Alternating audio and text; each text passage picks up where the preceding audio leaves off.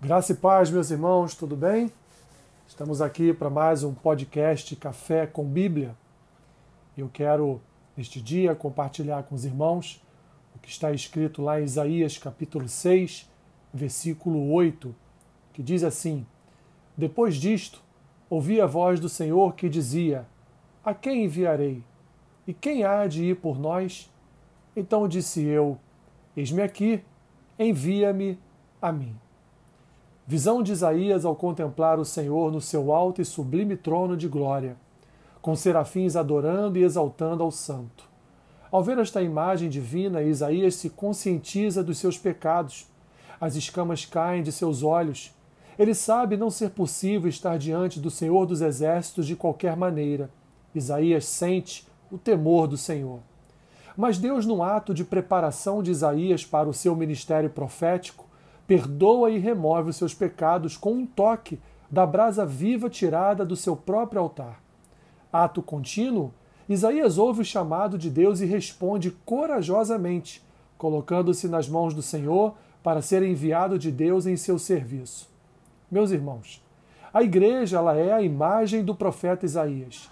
Recebemos a visitação pessoal de Deus em Cristo Jesus. O Espírito Santo trouxe à nossa consciência os nossos pecados. Fomos perdoados pelo toque da morte e ressurreição de Jesus e enviados ao serviço missionário de Deus.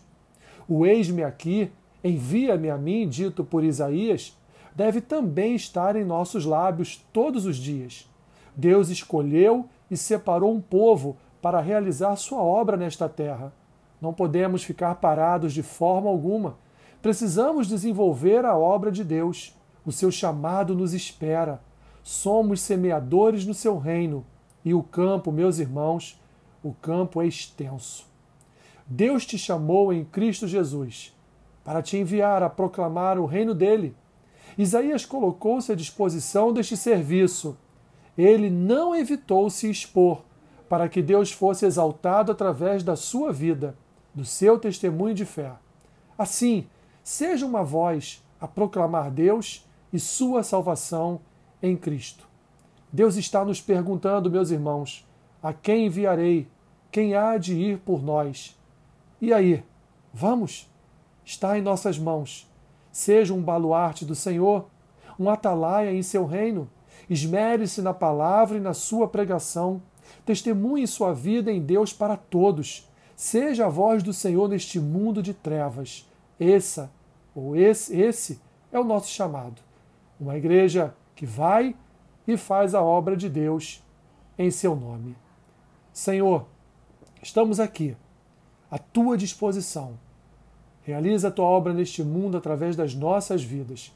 Envia-nos aonde quer que o Senhor queira, pois estaremos, Senhor, fazendo a tua vontade.